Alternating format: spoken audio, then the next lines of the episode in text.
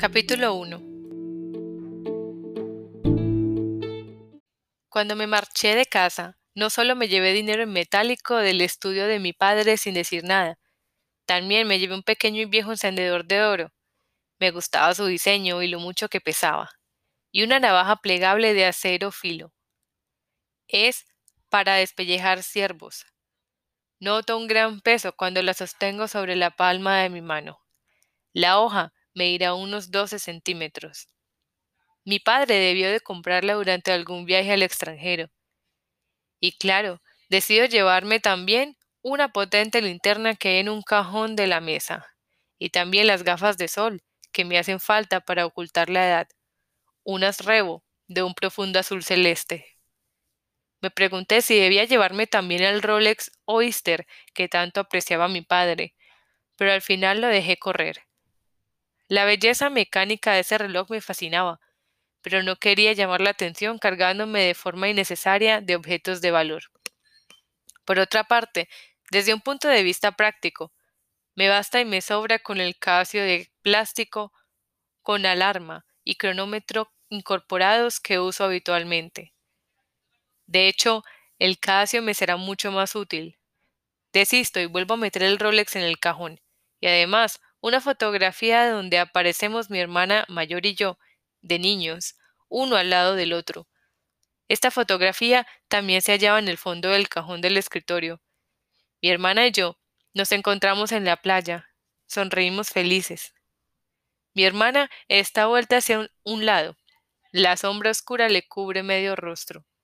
Por eso, su sonriente faz aparece dividida en dos, y al igual que las máscaras de teatro griego que he visto a veces en las ilustraciones de los libros de texto, su rostro comprende dos significados superpuestos, la luz y la sombra, la esperanza y la desesperanza, la risa y la tristeza, la confianza y la soledad. Yo por mi parte miro al objetivo de frente, con naturalidad, Aparte de nosotros, no hay nadie más en la playa. Los dos vamos en traje de baño. Mi hermana lleva un bañador de una pieza con un dibujo de florecitas rojas, y yo unas bermudas muy feas que me quedan demasiado grandes. Sostengo algo en la mano, una especie de palo de plástico. Deshechas en blanca espuma, las olas nos bañan con los pies. ¿Dónde y cuándo? ¿Quién nos debió de hacer esa fotografía? ¿Cómo es que yo tenía esa expresión de felicidad? ¿Cómo diablos podía parecer tan contento? ¿Cómo es que mi padre ha guardado únicamente esta foto? Todo esto es un enigma. Yo debo de tener tres años y mi hermana nueve. También nos llevaremos mi hermana y yo. No recuerdo en absoluto haber ido con mi familia a la playa. Tampoco recuerdo haber ido a ningún otro lugar. En todo caso, no quería dejarla en manos de mi padre, me meto la vieja fotografía en la cartera. No hay ninguna de mi madre. Al parecer, mi padre ha tirado todas las fotografías donde salía ella. Todas, sin dejar ni una. Tras pensármelo un poco, decidí llevarme el teléfono móvil. Cuando mi padre se dé cuenta de que ha desaparecido, seguro que llamará a la compañía telefónica y se dará de baja. Entonces, no me será de ninguna utilidad. De todas formas, lo metí en la mochila. Y también el cargador de la batería. Total, no pesa gran cosa. En cuanto vea que el apartado no funciona, me bastará con tirarlo. Decido no meter en la mochila más que lo indispensable. Lo más difícil es elegir la ropa. ¿Cuántos juegos de ropa interior necesitaré? ¿Cuántos jerseys necesitaré?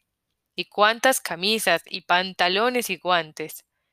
Necesitaré bufanda y pantalones cortos y abrigo. En cuanto empiezo a pensar, no acabo. Pero hay algo que sí tengo claro.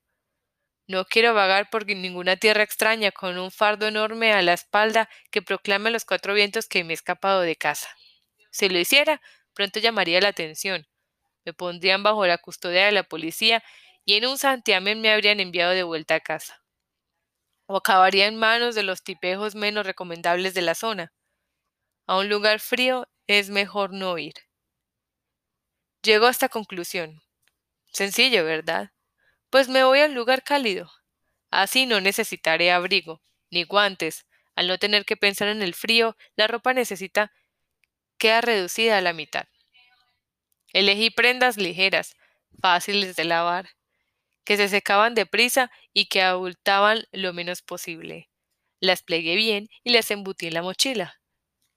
Aparte de ropa, mi saco de dormir, Three Seasons, que se puede desechar y plegar bien. Un neceser con los productos de aseo básicos. Una capelina de plástico. Cuaderno, lápices, un Discman MD de Sony con el que se puede grabar y unos 10 discos compactos. La música es indispensable. Pilas recargables de repuesto, ese tipo de cosas. Los cacharros para cocinar que acampaba no los necesito. Pesan y ocupan demasiado espacio. La comida puedo comprarla en las tiendas que tienen abiertas las 24 horas. Me llevó mucho tiempo acortar la lista. Añadía una cosa y otra, luego la borraba. Volví a apuntar un montón de cosas, volví a borrarlas. El día de mi decimoquinto cumpleaños es la fecha ideal para irme de casa. Antes es demasiado pronto y después tal vez ya sea demasiado tarde. Pensando en este día, durante los dos últimos años, tras ingresar en la escuela secundaria, me he dedicado a robustecer mi cuerpo de manera intensiva. Desde finales de primaria practicaba el judo y al empezar la secundaria lo dejé del todo, pero no ingresé en un club de deporte de la escuela. En cuanto tenía un momento libre, me iba a correr al campo de deportes, a nadar a la piscina o al gimnasio municipal, a fortalecer mis músculos con aparatos. Allí, unos jóvenes monitores me enseñaron gratis la manera correcta de hacer flexiones y el uso de los aparatos. Cómo fortalecer al máximo cada músculo. ¿Qué músculo se hace trabajar normalmente en la vida cotidiana y cuál puede moldearse solo con el uso de aparatos. Ellos me enseñaron la manera correcta de hacer levantamiento de pesas. Por suerte, yo ya era alto de constitución, y gracias al ejercicio diario, mis hombros y mi pecho se ensancharon. Un desconocido me echaría sin problema unos 17 años, porque si aparentara los 15 que tengo, seguro que toparía con problemas a donde quiera que fuese. Aparte de mi trato con los monitores del gimnasio y con la asistencia que venía a casa cada dos días, y dejando de lado las cuatro palabras indispensables que intercambiaba en la escuela, yo apenas hablaba con la gente. A mi padre hacía ya mucho tiempo que lo evitaba. A pesar de vivir en la misma casa, nuestros horarios eran completamente diferentes, y además mi padre se pasaba el día encerrado en su taller, en un lugar separado, y no hace falta decir que yo tenía siempre la precaución de no coincidir con él.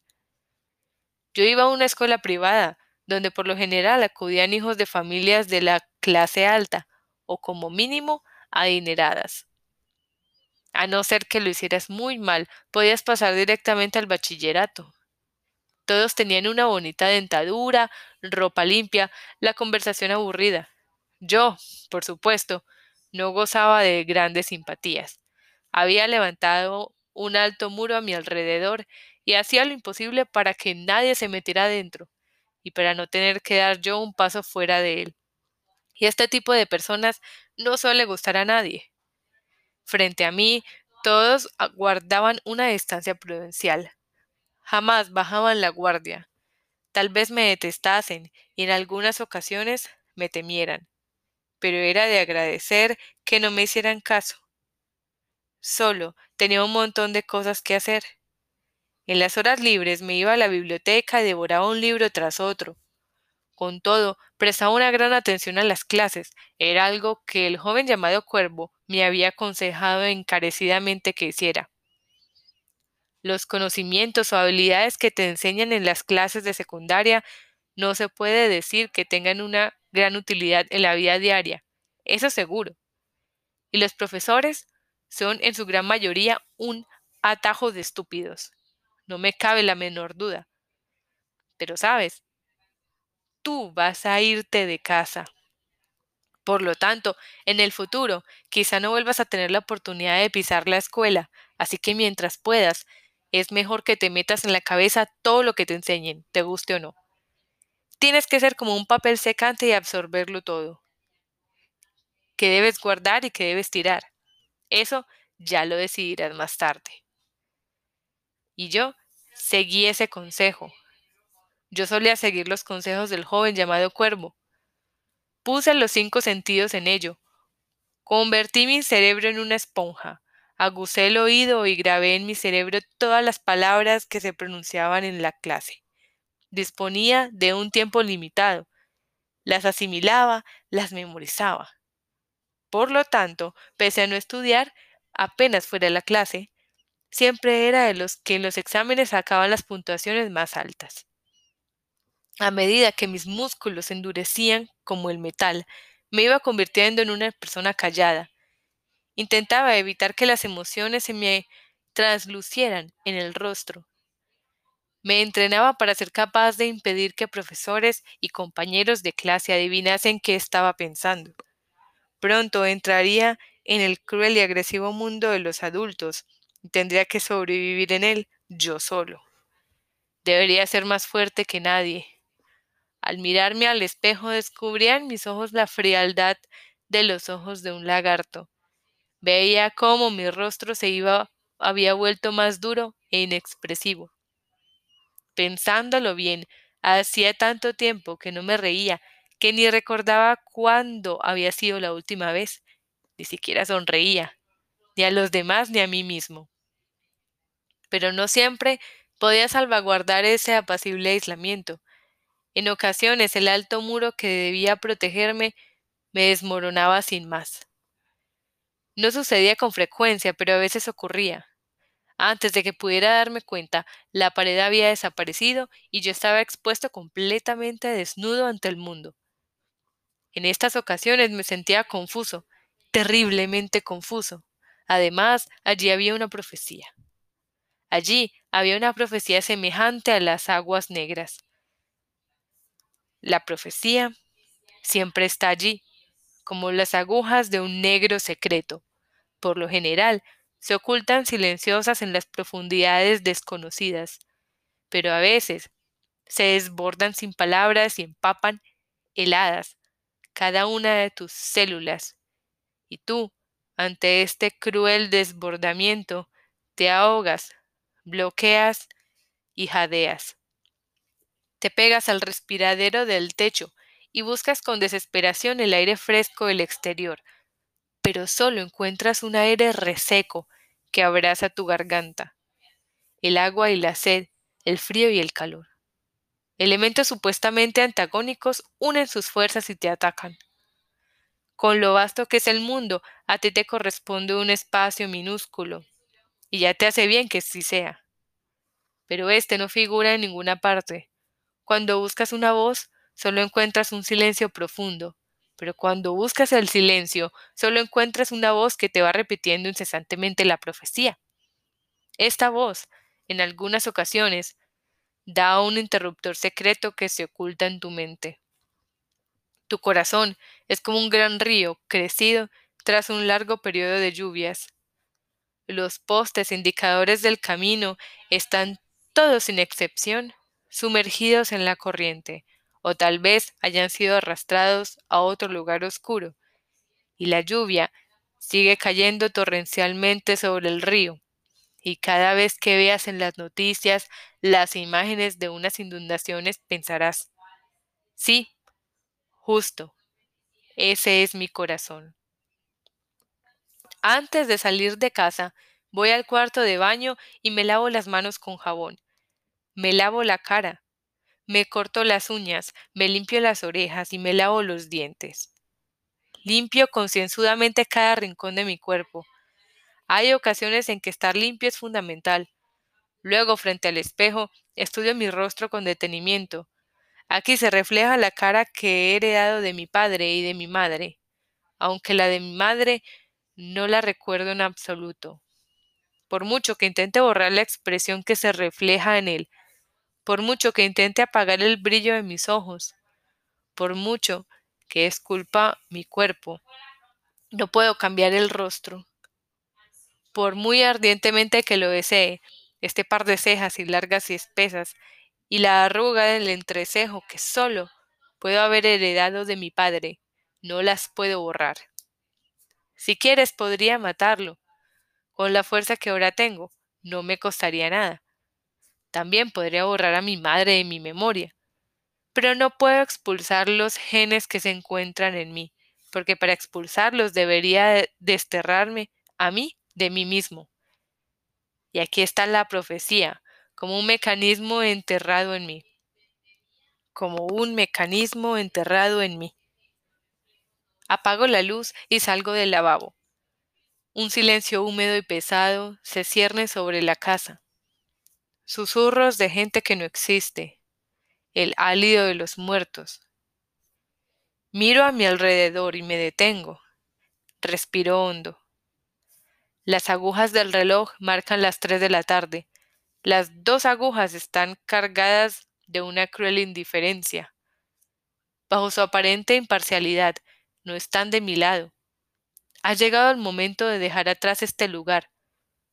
Tomo la pequeña mochila en la mano, me la cargo en el hombro. Lo había ensayado muchas veces, pero jamás me había parecido tan pesada. He decidido dirigirme a Shikoku.